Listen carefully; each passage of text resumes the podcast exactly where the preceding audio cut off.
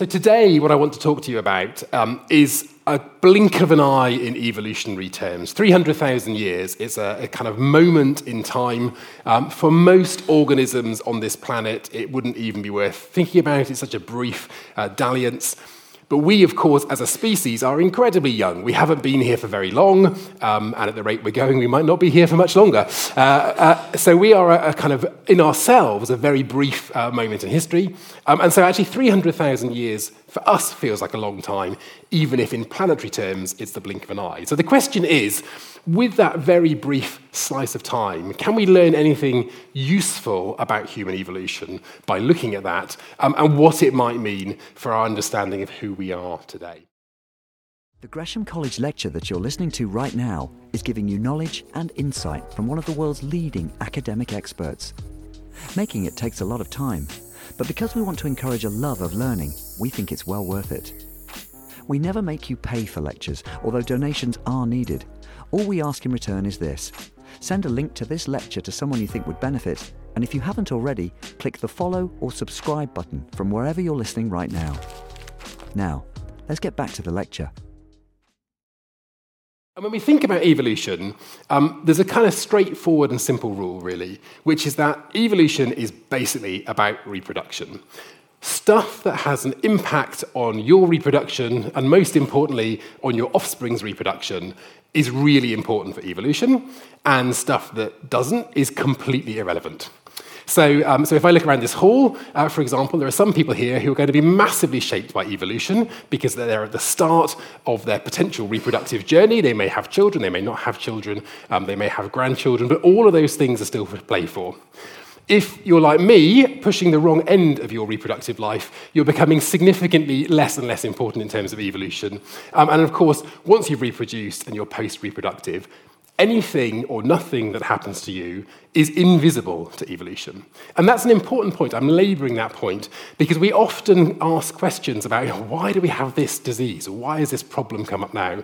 And quite often, the answer to that question is because evolution doesn't care. It's irrelevant because it has no direct impact on reproduction. So, broadly speaking, evolution boils down to the question of how many offspring do you have and how many of those offspring go on to have offspring themselves. Um, and so you can compare that. This is a, a little example from uh, the British royal family, for example. So here is Queen Victoria, um, surrounded by a couple of generations of her family. She was very evolutionary successful, right? There are a lot of offspring here. Um, and actually, if you're, if you're a kind of budding historian and you look at the royal families of Europe, you can see a sort of genetic legacy of Queen Victoria right across Europe. Um, that, in evolutionary terms, very successful. Uh, not so great over here. This is William and Mary from the Glorious Revolution. No children of their own. And in fact, uh, Mary's sister Anne, who took the throne, had no children either. And of course, this is why the throne changed hands. Um, so, evolutionarily speaking, that lineage essentially went extinct. Why am I putting out pictures of kings and queens here? The point about this is that if we're measuring evolution and measuring impacts, the really important thing to measure are these things here, the kids and their children, and so on and so forth. And we need to think about that in terms of features, behaviors, things that change the survival or reproduction um, of our children. So it all ultimately boils down uh, to babies, like this little cute one here. She's, she's not so cute anymore. She probably won't be very happy about this uh, baby photo of my teenage daughter being on the screen, but never mind. Um, when, when, it gets taken down on YouTube, you'll know she's filed an official complaint. Uh, so it's all about the survival and reproduction um, of babies. And so if we think about evolution, the strongest forces in shaping all evolution, but in particular human evolution, are, are those that impact on infant survival and ultimately on their reproductive uh, success. So, um, if we look, for example, at this data from the WHO from a few years ago now, uh, this is a pretty grim slide. This is a slide of uh, what means that babies don't survive. Infant mortality under five, okay, the leading cause. And if you look at that data, first of all, foremost, I think it's important to say this is actually a tragic indictment of where we are today, because many, many, many of these things are preventable um, and should not be causing infant uh, mortality, but they are because of inequality and poverty and all the other things that go with it. That notwithstanding, in evolutionary terms, if we look at these leading causes of death, the majority of them are infectious diseases. Okay, so at a first approximation, your biggest risk if you're a newborn human infant on planet Earth is something that will infect you early on. And if it infects you and it kills you, that's it. You're removed from the gene pool, your evolution um, contribution has finished. So we might expect then that if we're looking for evidence of what has shaped human evolution, that these infectious forces will be the place where we are most likely uh, to find that evidence. And um, to a first approximation, then, infection is a big evolutionary problem, and things that overcome infection are big evolutionary successes. So, can we learn about those processes over the last 300,000 years by looking at human evolution? And uh, to quickly recap, for those of you who didn't see the previous lecture, um, and with the caveat that these dates change all the time, this is an incredibly fast moving field. People discover new fossils, new DNA all the time. Um, so, with the caveat, this is probably wrong already and definitely will be by the time I finish this lecture. Um, this, roughly speaking, is how we think of the evolution of our own species, Homo sapiens. So you roll the clock back, say, 600,000 years. Um, this hominin species, Homo heidelbergensis, is roaming Africa. Um, it spreads out from Africa to Europe, where it evolves into the species we know of as Neanderthals. It migrates across to Asia and becomes this enigmatic species uh, about which we know very little other than their DNA sequence and a few tiny fossils um, called the Denisovans. And then subsequently, about 300,000 years ago, that, uh, that species that has remained in Africa has evolved again into what we would call anatomically modern humans, migrate out of Europe again and meet all these other species around the world um, and go on to populate the entire planet as we know it today. Um, and this graph, which I showed last time, lifted from the Natural History Museum, um, shows us up here, Homo sapiens at the top corner, and the fact that we now know that up until about 50,000 years ago, we shared at least parts of the planet with these other species, certainly the Denisovans and the Neanderthals, and who knows, possibly other species too. So, the key and important fact about this is that we have a species, anatomically modern humans, that evolved in Africa that migrated out. They came into Europe, um, and uh, we have this uh, delightful phrase that geneticists like to use, admixture, which basically means mating with other people. Um, and so admixture occurred, mating occurred between these um, ancient but modern anatomically Homo sapiens and Neanderthals in Europe. And then again, uh, with this group called the Denisovans over in Asia. And so modern humans are this blend of these hybrid uh, existences. And you can find out much more about that um, from various sources online if you want. What, why am I telling you about this? I'm telling you about this because this gives us a powerful tool to understand much more about how evolution has shaped modern humans. Because we can look at these hybridization events, so these ancient matings between Homo sapiens and other species, um, and we can look at the exchange of genes, and we can ask which of those genes have had an evolutionary consequence for us as a species, and what does it tell us about the last uh, 50,000 years. So let me explain what I mean by that. So here we have um, this ancient uh, mating event, um, and this is, a, this is a PG lecture, so I'm going to show skeletons. So here we have uh, Homo sapiens skeleton. On the other side, we have a Neanderthal skeleton, very similar, a bit stockier, more chunky, various anatomical differences that mean you can distinguish it, but broadly speaking, similar. When any two organisms mate, and hopefully you might remember this from your school uh, biology lessons, um, each of us carries two copies of each of our chromosomes one inherited from our mum and one from our dad. When you produce sperm and eggs, those separate, each sperm or egg getting one or the other.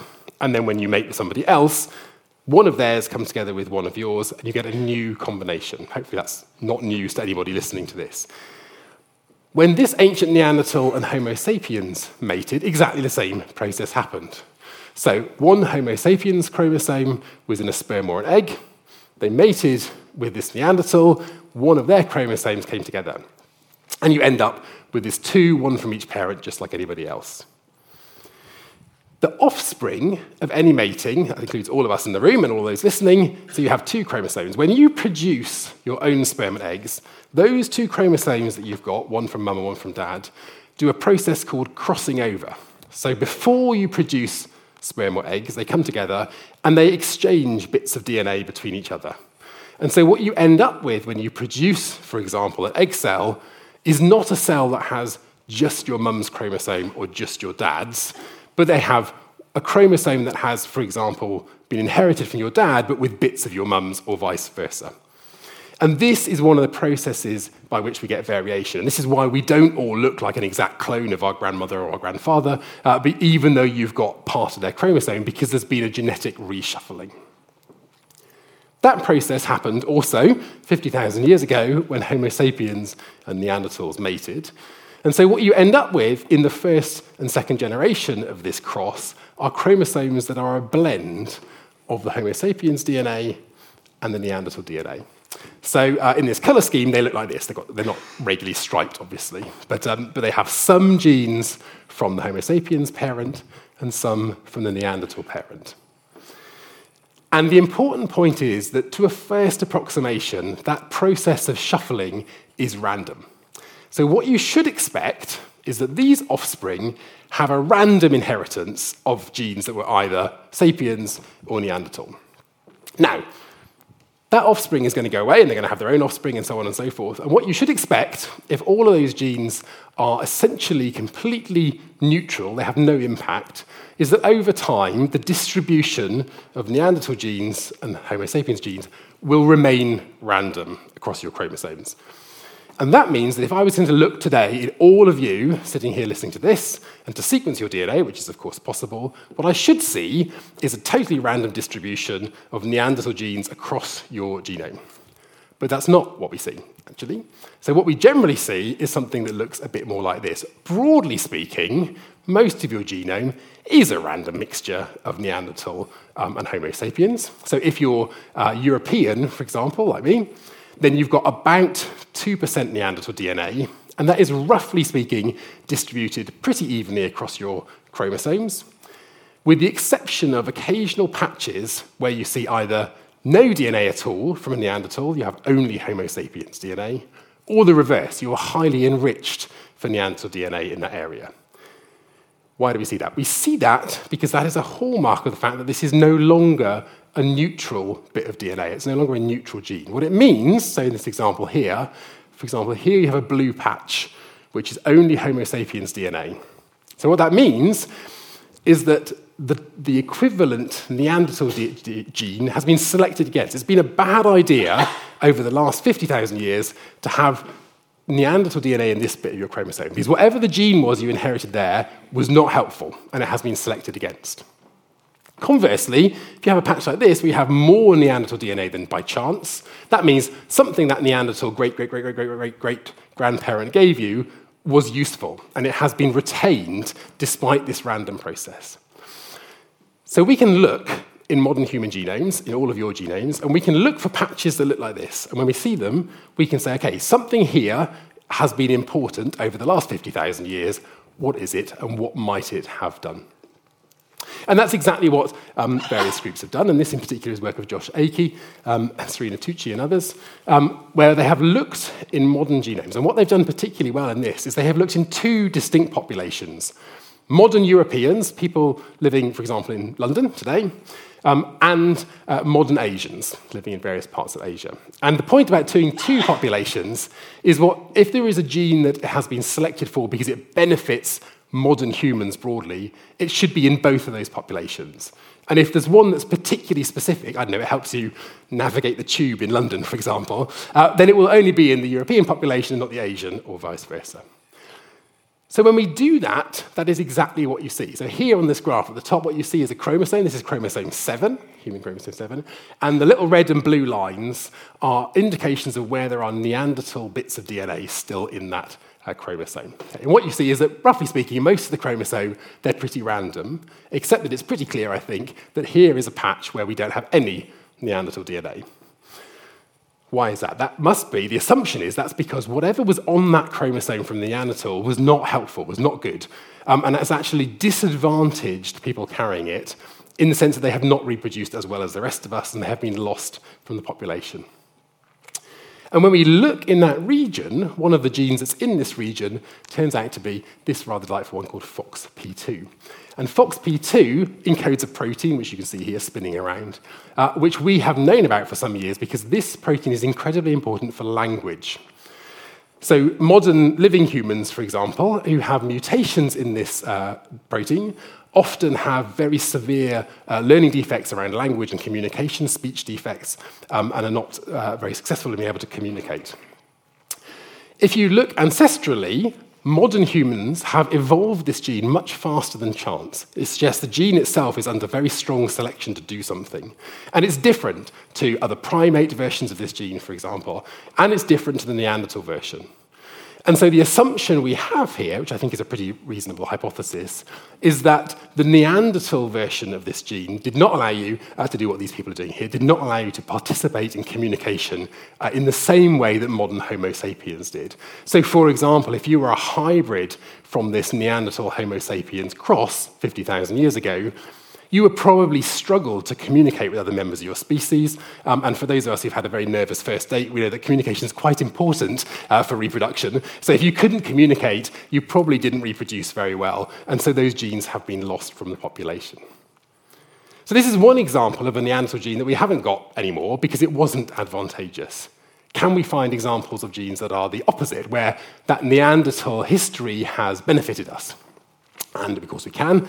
Um, and so we can look on chromosomes for the opposite pattern. So now we're looking not for those gaps, but for places where the red and the blue genes are very, very dense, more dense than the rest of the chromosome. And you can see here on chromosome 3 um, one neat example here. But what's clever about this example, I hope you can see this, is that there are lots of red lines there. So uh, these are the ones derived from modern Asian humans.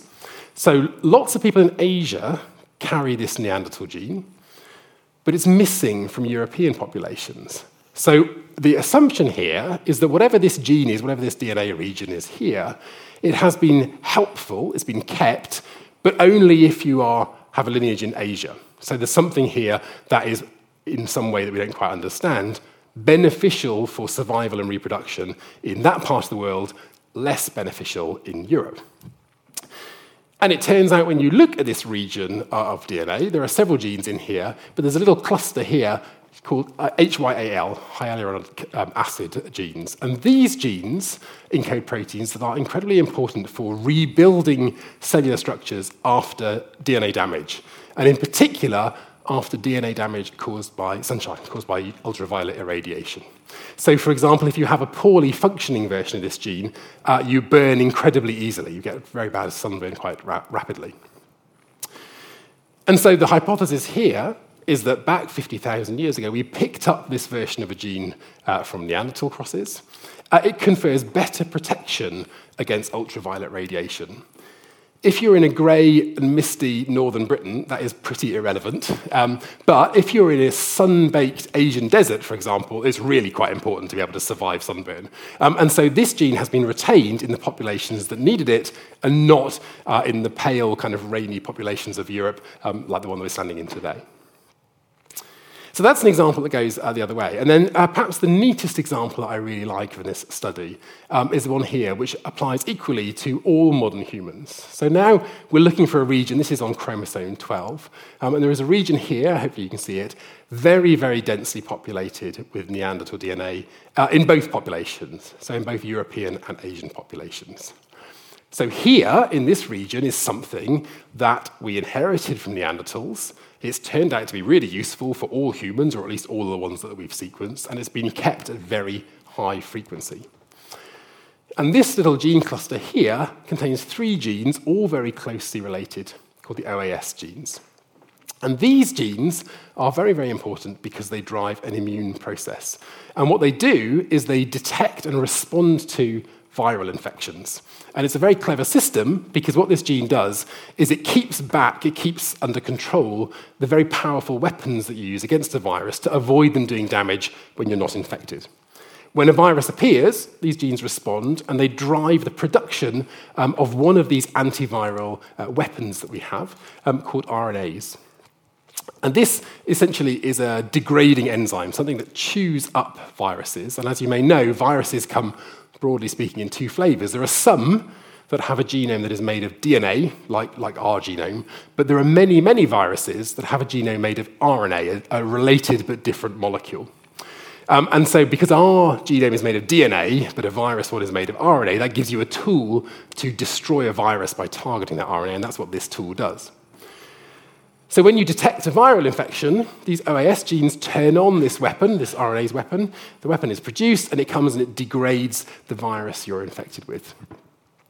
So this seems like quite a good thing to have, and so the hypothesis is maybe the Neanderthal version of these genes um, is a bit better at dealing with viruses, and so that's why we have kept it so well, and that is exactly true.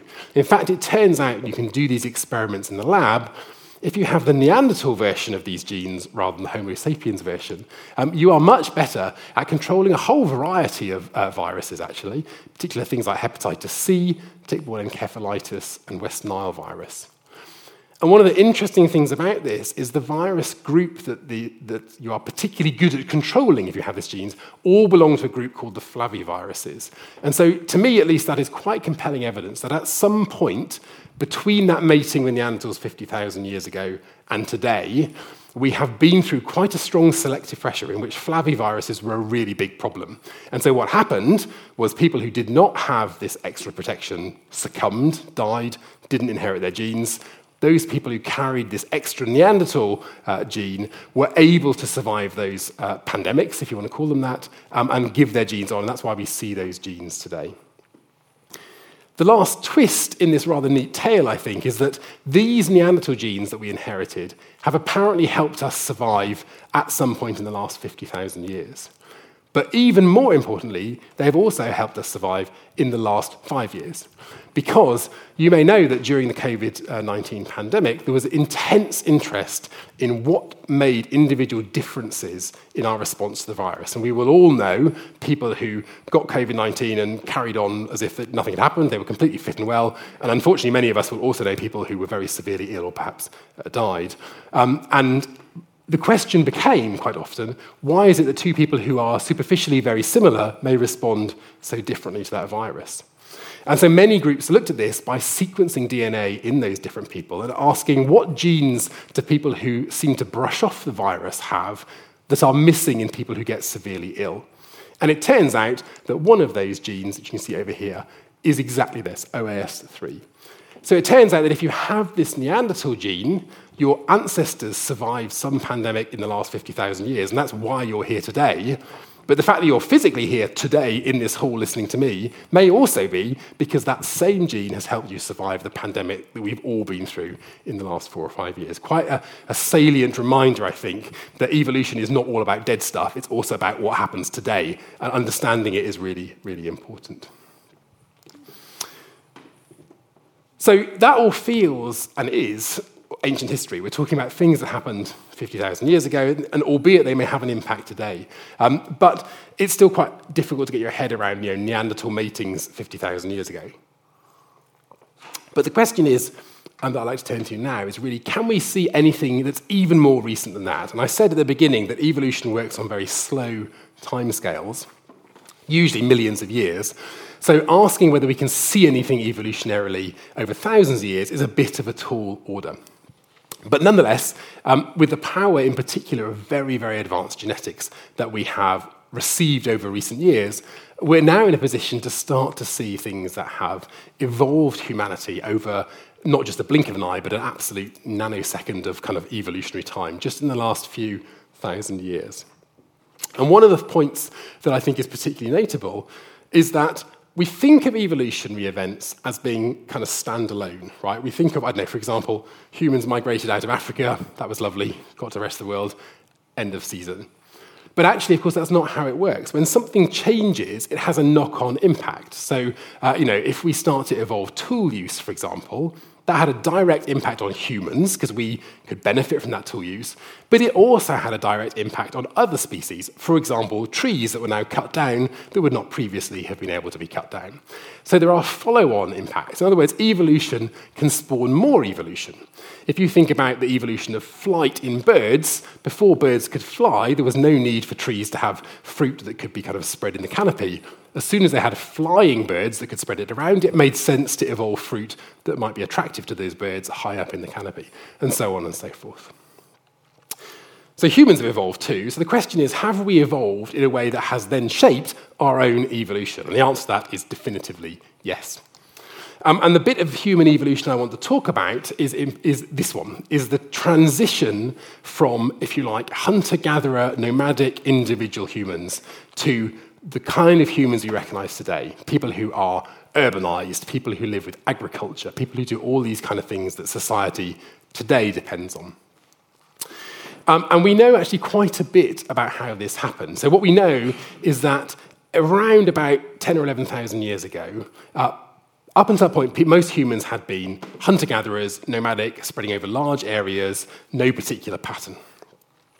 Around 10 or 11,000 years ago, we start to see evidence of people returning to the same place again and again. Um, maybe that's because they realized that was a good place to be, it was a safe place to be, it had good food, whatever, but they came back to the same place. What we think probably happened was that in their hunting and gathering, they would, of course, have brought food home. Um, they would have spilt food, particularly nuts and seeds and grains, um, and they would have some of those would have germinated. And then, of course, if you're a savvy hunter-gatherer 11,000 years ago, you realise that actually, if your corn is growing here, you don't have to go out to hunt and gather it and run the risk of being eaten. Um, you can stay here. And so, bit by bit, what we now recognise as agriculture evolved. So instead of gathering stuff from the wild, you could sow stuff and you could keep it in one place. Subsequently, uh, people then realized you could do similar things with animals. We started to keep livestock, so on and so forth. And that agricultural revolution has been incredibly important for human society, but also incredibly important for human evolution. Um, and we can start to see, using modern genetic tools, just how important that has been. So, the evolution of agriculture has been most intensely studied in an area called the Fertile Crescent, um, in a, unfortunately, what is now a very troubled part of the world, so ranging from Egypt through to Iraq in a, in a long swathe here. Um, it's important to note that we actually know that agriculture was being evolved in parallel in other places, Asia, for example, the domestication of rice, South America. But actually, uh, because most of the work and science, if you like, has been in this area, this is the area we know the most about in terms of the evolution of agriculture. And what we know is that about 10,000 years ago, people started to domesticate certain key crops. And we can see that in those crops themselves, because you can see hallmarks of very rapid evolution as people started to select for crops that were, for example, bigger or more edible or more durable um, around 10,000 years ago. Um, so, at about 10,000 years ago, in this area, certainly of the Fertile Crescent and elsewhere in the world, humans were starting to develop agriculture. And that had a really important impact on lots of things about being human. Um, and the first uh, one, and one that's often overlooked, is that it allowed us to stay put. Okay? Up until then, for the rest of human history, we'd had to migrate around because if you need to hunt and gather, you need to be where the stuff to be gathered is. It's no good staying put and hoping that your kind of banana is going to come to you. You've got to go and find the banana. When you start to do agriculture, you can stay in one place and you can start to put down roots. In other words, you can start to do what we now recognize as urbanization and build villages and then towns and then ultimately uh, cities. And this, for example, is one of the earliest examples of, uh, of a town um, in what is now Turkey. So agriculture, the development of agriculture, had multiple impacts. The first one, obviously, is it changed what we ate. Probably not into this rather delicious looking meal here, um, but it nonetheless changed quite radically what we ate. And a common misconception is that it must have made things better. Actually, all the evidence suggests it made things worse. Um, if you look at the early nutritional profile of people at this cusp of agriculture, uh, their nutritional profile is actually worse than the hunter gatherers that preceded them. And the reason for that is that the, the diversity of their diet collapsed. They went from eating loads and loads of different species um, to eating a very, very small subset. So they had a much more reliable food source because they were growing it themselves, but a much more diminished one in terms of diversity. And that had quite an important impact in terms of nutrients, as we'll see in a second.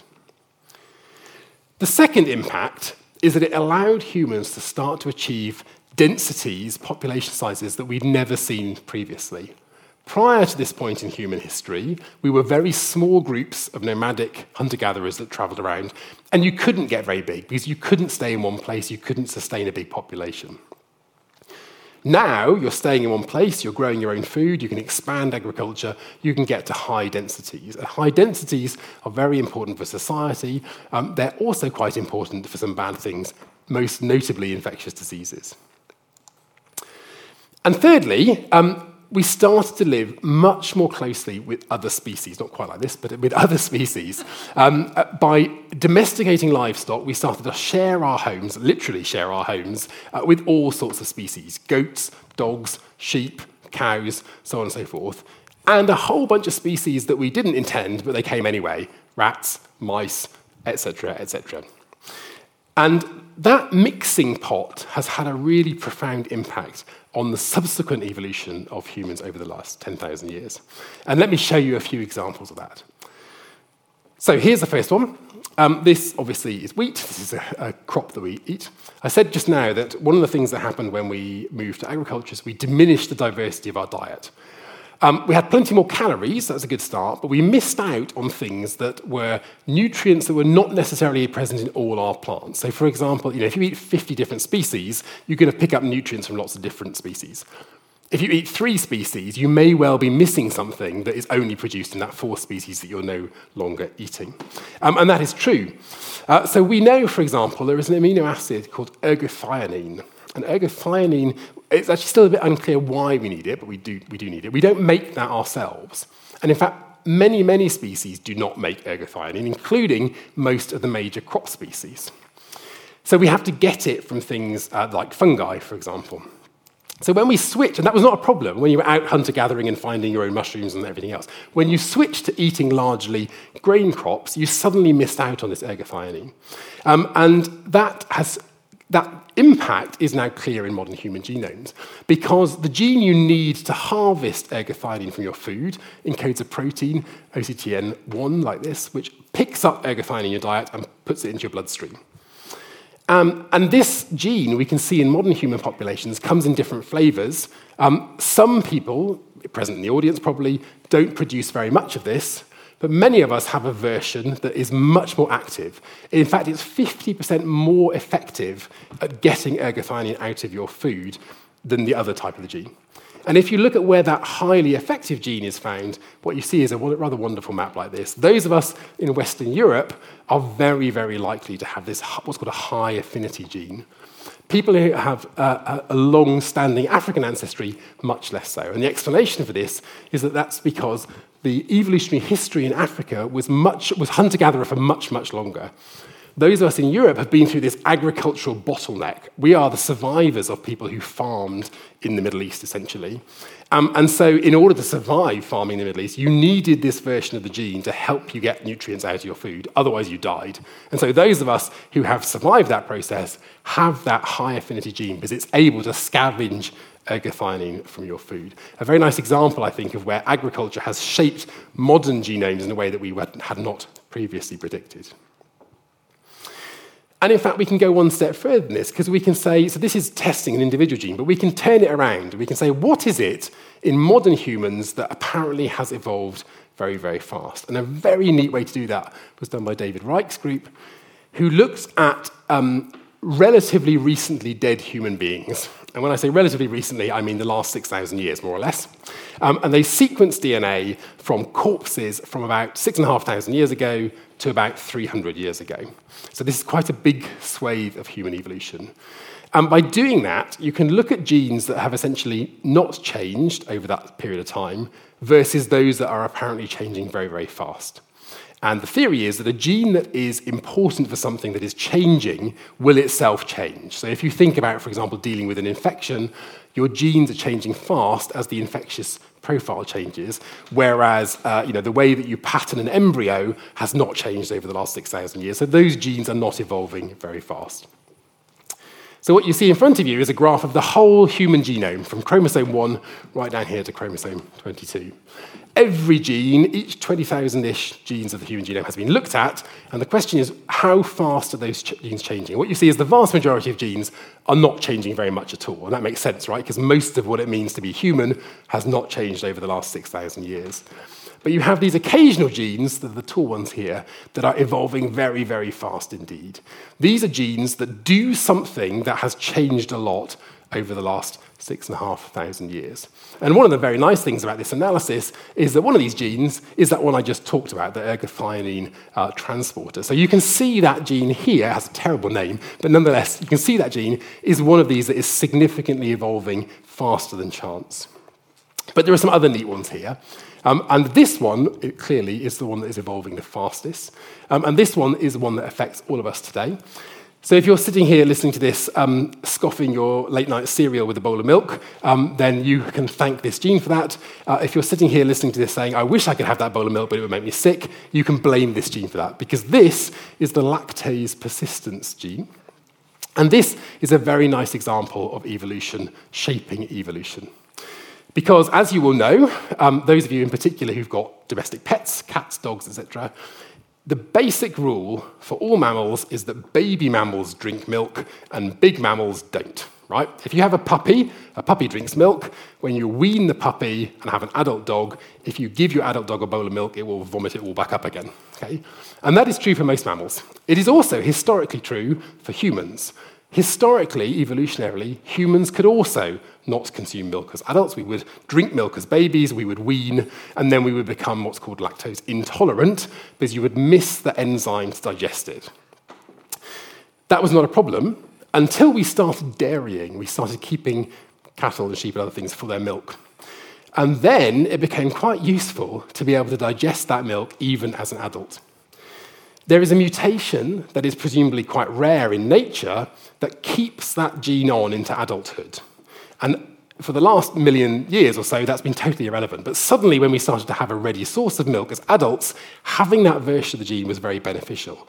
And the time it was particularly beneficial was when times got really tough. So, for example, uh, when, in winter, when there's no food around, um, you were essentially on the brink of starvation if you had a cow and you could drink that milk and not vomit it back up again, you had a significant chance of survival. If you drank it and threw it back up again and got no calories from it, that was not helpful. And so, what we see here is the very, very strong selective pressure to have this version of the gene that allows us to metabolize milk. And for those of you who are listening to this saying, yeah, but I'm lactose intolerant, I'm sorry, you're one of these people down here um, who have got the older version of the gene that is not uh, conferring that ability to drink, um, uh, to drink milk as an adult. So, this is an example where we have done something, we have evolved dairying, and it has shaped our own genetic evolution quite dramatically. And the other example you can see here is a whole cluster of genes down here, uh, which all do different functions, but they are all to do with the immune system. And I said right at the beginning of this lecture that one of the strongest forces in immunity is infectious disease, because it kills people, and in particular, it kills young people before they have reproduced. And so we should expect genes that confer resistance to disease to be evolving fast, and they are. So there are genes here that are evolving very, very fast. Um, and one of the reasons they have evolved particularly fast over the last few thousand years is because we ourselves have dramatically increased the risk of infection. And we've done that by living very close to each other. We're all here in a fairly crowded hall, for starters, um, able to spread diseases quite well, but also because we have brought into our lives things that spread diseases to us, either deliberately or inadvertently, like this rather cute, fluffy thing here, for example. Um, rats, mice, the fleas they bring, the parasites they bring are often damaging to humans. And so that onset of urbanization and agriculture exposed us uh, to new diseases. And in particular, uh, one of the diseases, of course, that, it brought, that, that, these animals brought with them that has been enormously influential in human evolution um, is this one here. This is the bacteria that causes the bubonic plague. Okay? And this, as you will probably know, is carried by, the bacteria is carried by fleas. The fleas live on rodents. Um, and so getting exposed to those uh, fleas on your, your, either your pets or your, more likely your rodents that live in your house is the route by which you pick up bubonic plague.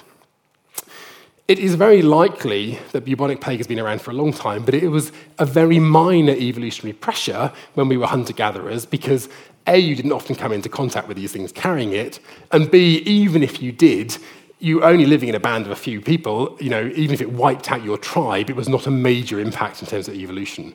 When you start to live in a town or a village or a city of thousands of people, now you have the opportunity to have proper pandemic plague and a very significant evolutionary impact because, as we know only too well over the last few years, disease spreads fast in crowded conditions. And we know from very good historical data that the magnitude of the impact of these bubonic plagues has been quite astronomical. Um, so, for example, this is a, a, picture of the plague of Ashdod, which we don't actually know if that happened, but nonetheless. Um, but uh, we do know from good contemporary historical uh, data, for example, that the plague of Justinian uh, towards the end of the Roman Empire swept around the coastline of the Mediterranean, um, and multiple historians from that time tell us that it killed about one in four people. Um, and bearing in mind, this is, the, you know, this is the Roman Empire, this is the sort of center of the, the, the global universe at that point. So 25% of the people in the Mediterranean was a big chunk of the world's population who died within just a couple of years. And then, much closer to home, we're here in London, those of us in the hall at least, uh, and we will all be very familiar with the impact of the Black Death in Europe. Um, the same disease, different name, same disease, same bacteria. Uh, and in particular, the Black Death, uh, which peaked around 1350, in, at least in this part of the world, is estimated to have wiped out between 30 and 60% of the population of Europe. So this is an enormous mortality, right? A really, really strong selective force. And so it stands to reason that the slightest advantage would actually be a really, really big advantage in evolutionary terms. Even if your chance of survival was 1% better than the guy next door, over that kind of level of scale, that's going to be visible um, in our evolution. And it turns out uh, that that is indeed true. Um, and so there is an absolutely fantastic study done by Luis Barreiro, uh, which I really love, which uses an amazing historical resource just down the road uh, from here. So down at East Smithfield, um, just by the sort of Tower of London here, uh, in 1348, um, Edward III, who was king at the time, um, was hiding well away from the plague, very sensible, um, but watching London be decimated by plague. Um, he was very astute bit of biology, um, and Edward III thought, this is not very good to have dead plague victims everywhere. What I'll do is I'll buy a big lump of land, I will dig a big hole, and I will tell uh, my soldiers to throw anyone who dies of the plague into that pit which is at East Smithfield. Uh, and then by about 1350, the plague is over in London. They cover over those dead bodies. Uh, and, you know, very astute bit of government there. He thought, well, let's not waste this resource. It's a little bit like, you know, HS2 in this country. Let's not waste this resource. Uh, let's think what else we can do. Um, we've got a big pit. I know, we'll put other people in it now when they die on top. So what you have in East Smithfield is a layer, a layer of people who died of the plague, and then above it, a layer of people who survived the plague and died of something else a couple of years later. And that is an amazing genetic tool because you can look at the DNA of those different layers and say, what are the genes that made you susceptible to the plague and you're in the bottom layer, or helped you resist the plague and you're in the top layer? And when you do that, you find them. It's fantastic. So here we have a plot, just like the one I showed you, of all the genes, and the ones up the top are the genes that are significantly overrepresented in the survivors. So if you had that version of the gene, you were much more likely to make it through the plague. You might have got run over by a horse the following year and died, but you didn't get the plague and die. So they were advantageous in helping you to survive. For example, CTLA4 or the ERAP genes there. And unsurprisingly, these genes are all to do with immunity. Um, so, for example, the ERAP genes are used to reveal to the immune system the presence of a pathogen. Having those helped, presumably, these medieval Londoners to say, oh my goodness, immune system, there's a bubonic plague happening here, you need to deal with it fast and help me survive. So, that version of the gene helped them survive um, against the plague all those years ago. And we can see that evolution today. But the last twist to this tale, and perhaps a slightly miserable point to end on, is that this gene, having these genes, is why we're all here today, especially those of you who have long distant um, London ancestors. The reason you're alive today is because your great, great, great, great, great, great, great grandparents had this version of the gene and survived the plague. Unfortunately, you've now got this version of gene, and that's probably also the reason, if you're sitting there rubbing your knuckles, uh, that you have rheumatoid arthritis. Because it turns out that this gene is really good at triggering the immune system against plague. Unfortunately, it's also a bit good at triggering it when you don't need to, at inducing autoimmune diseases like lupus and rheumatoid arthritis. And so, what you end up with is a gene that was massively advantageous a long time ago, now, unfortunately, having a bit of a negative consequence. And of course, the really bad news is, as I said at the beginning, evolution works on reproduction. So it's really important to be resistant to, to, to plague and have your babies grow up.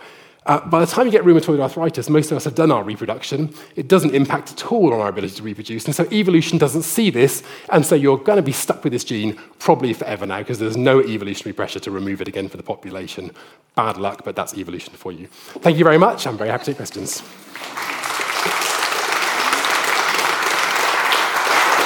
Oh, okay, so for those listening online, you can hear that. How has modern medicine changed evolution? Well, um, I'm going to be really mean and say stick around, because the next lecture, we're going to talk a bit about that. But I'll give you a, I'll give you a quick you know, spoiler alert. Um, so the short answer is we, it is probably too soon to see anything particularly dramatic. But there are some very nice examples of where uh, we will very soon, I think, see evolutionary impacts. Um, and probably the biggest one is around reproduction, uh, because things like IVF, of course, have just changed this beautiful model I've shown you about. It's all about how successful you are at reproducing, because now you can reproduce if you actually couldn't reproduce previously, or indeed you can choose not to reproduce even though you're biologically capable, which is something that has not happened for millions of years and is undoubtedly going to reshape evolution in some really interesting ways. And that's all I'm going to say. You'll have to tune in for the next lecture to find out some more. I'm going to go to a question online, then I come to the audience. We have a whole series of questions which I, I think are kind of points of clarification about genetics, yes? Uh-oh, and people are asking questions about how lactose intolerance genes change their expression over the life course and whether how they're inherited whether if you're lactose intolerant, it means that one of your parents was lactose intolerant. So there's just some people who want some clarification on those points. Yeah, very good point. So, um, and, and I, I just slightly brush over that. So, how does the lactose gene work? So, essentially, you have a gene, lactase, which helps you digest milk sugars, lactose. If you can't digest the sugar, it makes you sick and you, you vomit it back up again. So, having that enzyme expressed, produced, is critical to be able to digest milk genes work, you have the thing that you're making, so that enzyme, and what's called a promoter sequence beside it, which tells the body when to, when to put that protein into production when to turn it off. So, for instance, there are some proteins that are produced at different times of the menstrual cycle if you're female, or when you go into adolescence, or so on and so forth. You don't want you know, the gene for beards being turned on when you're six months old. Uh, you only want it when you're, when you're in puberty. Um, and so, so those promoters are, if you like, the timer lactase, this enzyme, has a timer which says, turn me off forever as soon as you've finished you know, uh, wean, as soon as you weaned, essentially, as soon as you've finished drinking milk from your mother. Um, and that works brilliantly well in all animals, including ourselves. What we have done at some point in, in, in evolutionary time is there has been a mutation that has broken that switch, and it stays on forever. No use at all, in fact, in fact possibly slightly disadvantageous because you're making a protein that's of no relevance. Um, up until the point when you start being exposed to milk as an adult, then massively, massively important. So, so that's how it works. And the question about inheritance so there are two sorts actually of lactose intolerance, I should have made that clear. The clean genetic type is that. So if you don't have the enzyme, you can't digest the sugar, you're lactose intolerant. There are secondary issues, for example, allergies to milk, which are nothing to do with that enzyme um, and, and are to do with whether you've been stimulated by a particular antigen, so on and so forth. So I guess the, the cautionary tale here is don't be listening to this at home and thinking, oh, actually, my milk allergy is all nonsense. I don't have that gene. I'm going to go and drink milk. If you've been told you're milk allergic, don't drink milk, okay, regardless of whether you have this gene or not. So there are different systems. Um, but yes, if you're genetically lactose intolerant, then whether your children are or not depends on the gene of your partner too. Because if, you, if your partner is lactose tolerant and they're lucky, they'll get that gene and not yours. Then on the lactose, my cat loves a nice drop of milk or yogurt or cheese or whatever. Uh, and, and the story I've always heard is that they became domesticated when we took up dairying and they killed the mice and the rats in the dairy. So is there something about cats that enables them to drink milk as adults? So, so the question is about cats and cats that drink milk in particular and, and how they got domesticated. And, and this, this sort of reminds me of that thing about, you know, you should never work in television with children or pets, right? You should never answer questions about cats. Um, cats. Are, so, so, so the, the domestication of the cat is actually a bit enigmatic. I mean, we know it's quite early on, um, and as anyone who owns a cat knows, it's a bit unclear whether we domesticated them or they domesticated us. Uh, either way, um, they're, they're, they are now living with us. So um, some so, so, some cats are better at drinking milk than others. So there's some variation there, and I have to say I don't know. Be interested to know if anyone online listening to this can post in the chat um, whether they know whether that's because of the same sort of mutation or not. Um, cheese, you mentioned about eating cheese. So when you process milk into something, particularly hard cheeses, actually the lactose is largely uh, destroyed because the fermentation process gets rid of that, which is why people who are lactose intolerant usually can eat cheese um, but not drink raw milk. So it depends a bit on the, the amount of lactose too. Okay, there's a question. Again, I'm going to oscillate it.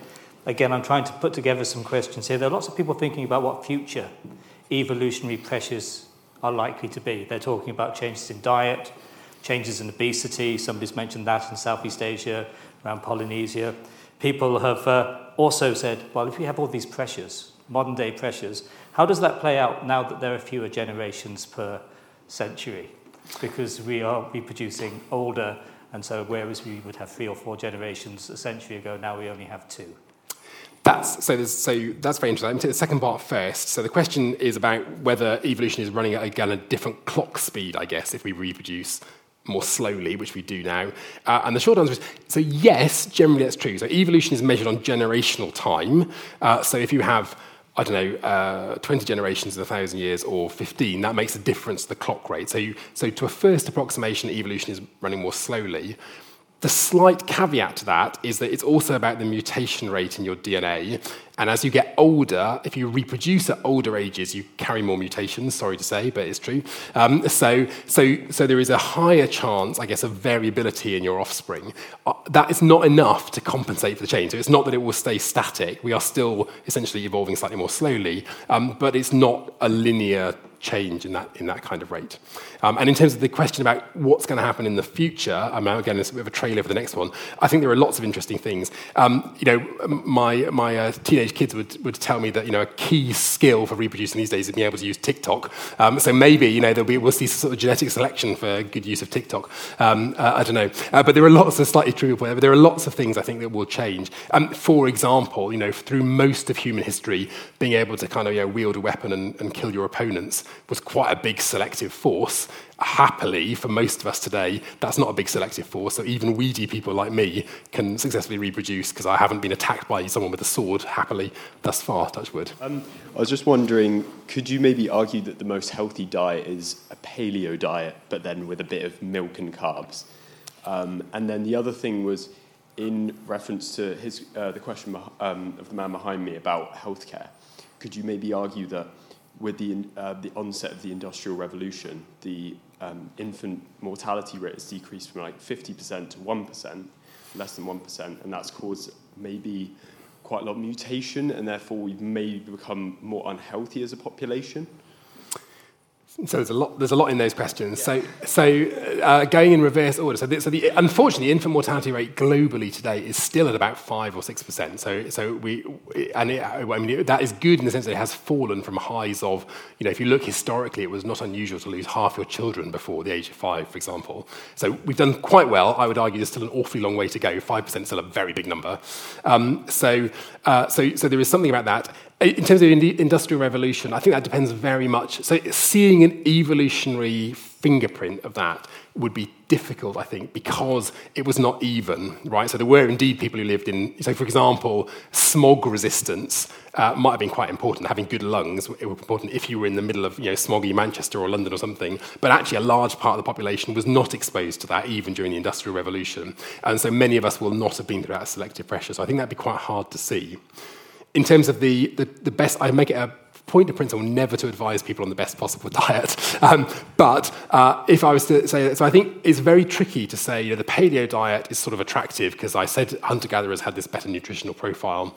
That is, of course, at a time when the switch was to subsistence agriculture in a very different way than it is now most of us, even people who grow your own, you know, we're actually fortunately at very low risk of starving to death because you can still always go down the road to the supermarket if you need to.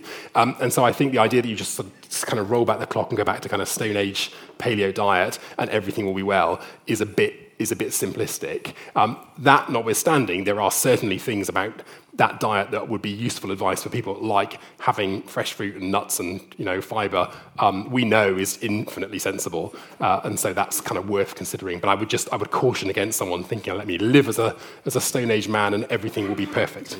Um, how could mRNA vaccines affect and present in our genome and long-term term health, and what negative side effects could there be that we don't commonly speak about? Oh, that's an interesting question. Uh, so mRNA vaccines, uh, which we're all familiar with. So the good, so the, the, clever thing about mRNA vaccines is they don't integrate into your genomes. They produce a protein, but they don't get inherited. So if, like me, and hopefully like all of you, you've been you've been vaccinated, quite possibly with an mRNA vaccine, you're not going to pass that on to your kids. It's not inherited in any way. Um, it is a transient, if you like, uh, process. I think there's a sort of second part to the question there, which is theoretically, you could do something that is stably inherited uh, that might be useful. So, for example, you could tweak people's immune system. So, one thing you could do, right, is you could go back to those genes that we know have protected against bubonic plague, and you could say, well, maybe we should kind of change those in the genome of people who don't have that version to make them more resistant.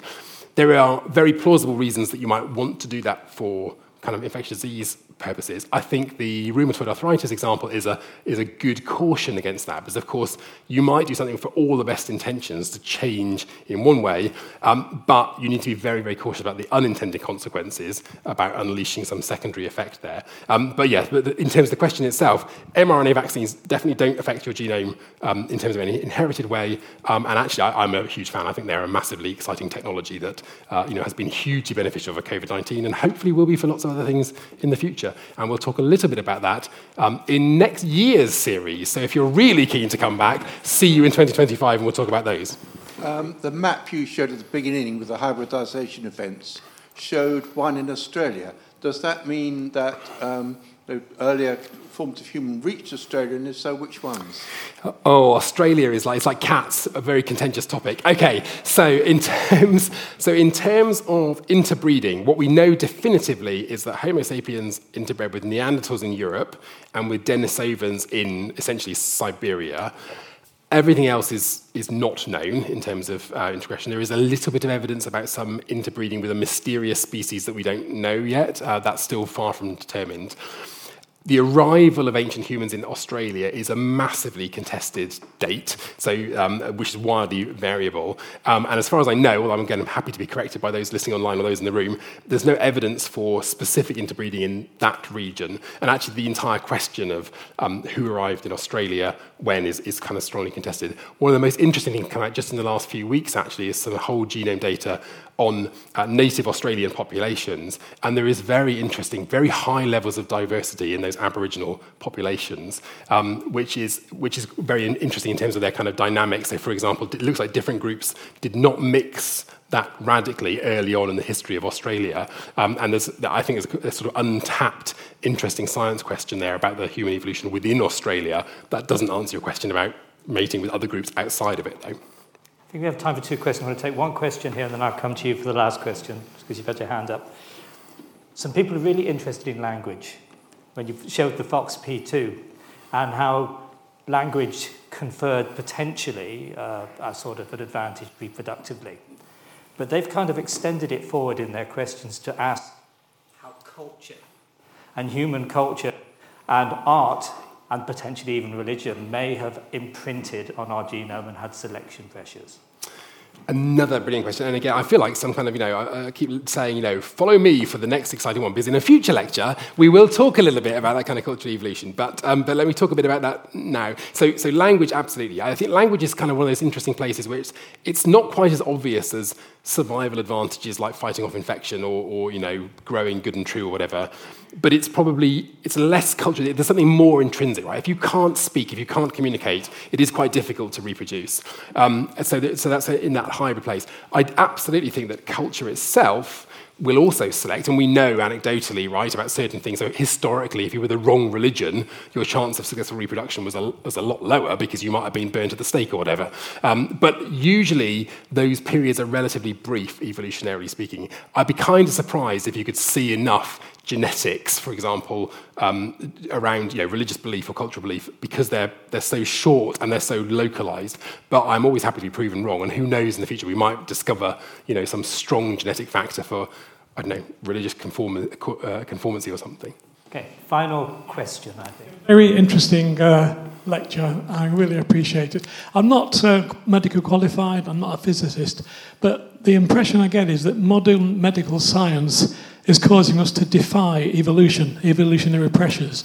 Um, do you think we're in the long term able to keep up with evolution of viruses and bacteria so that we'll always have a solution to whatever befalls us? So that's, that's a high pressure question to end on, isn't it? Will we survive forever? Um, uh, so, I, rather than defy evolution, I would say we are, we are certainly changing it. So, think, happily, right? So, many of the things that killed babies 300 years ago are not a big worry to us, at least here in, in Western Europe. Um, and that's a great thing. It, it clearly changes the evolutionary impact.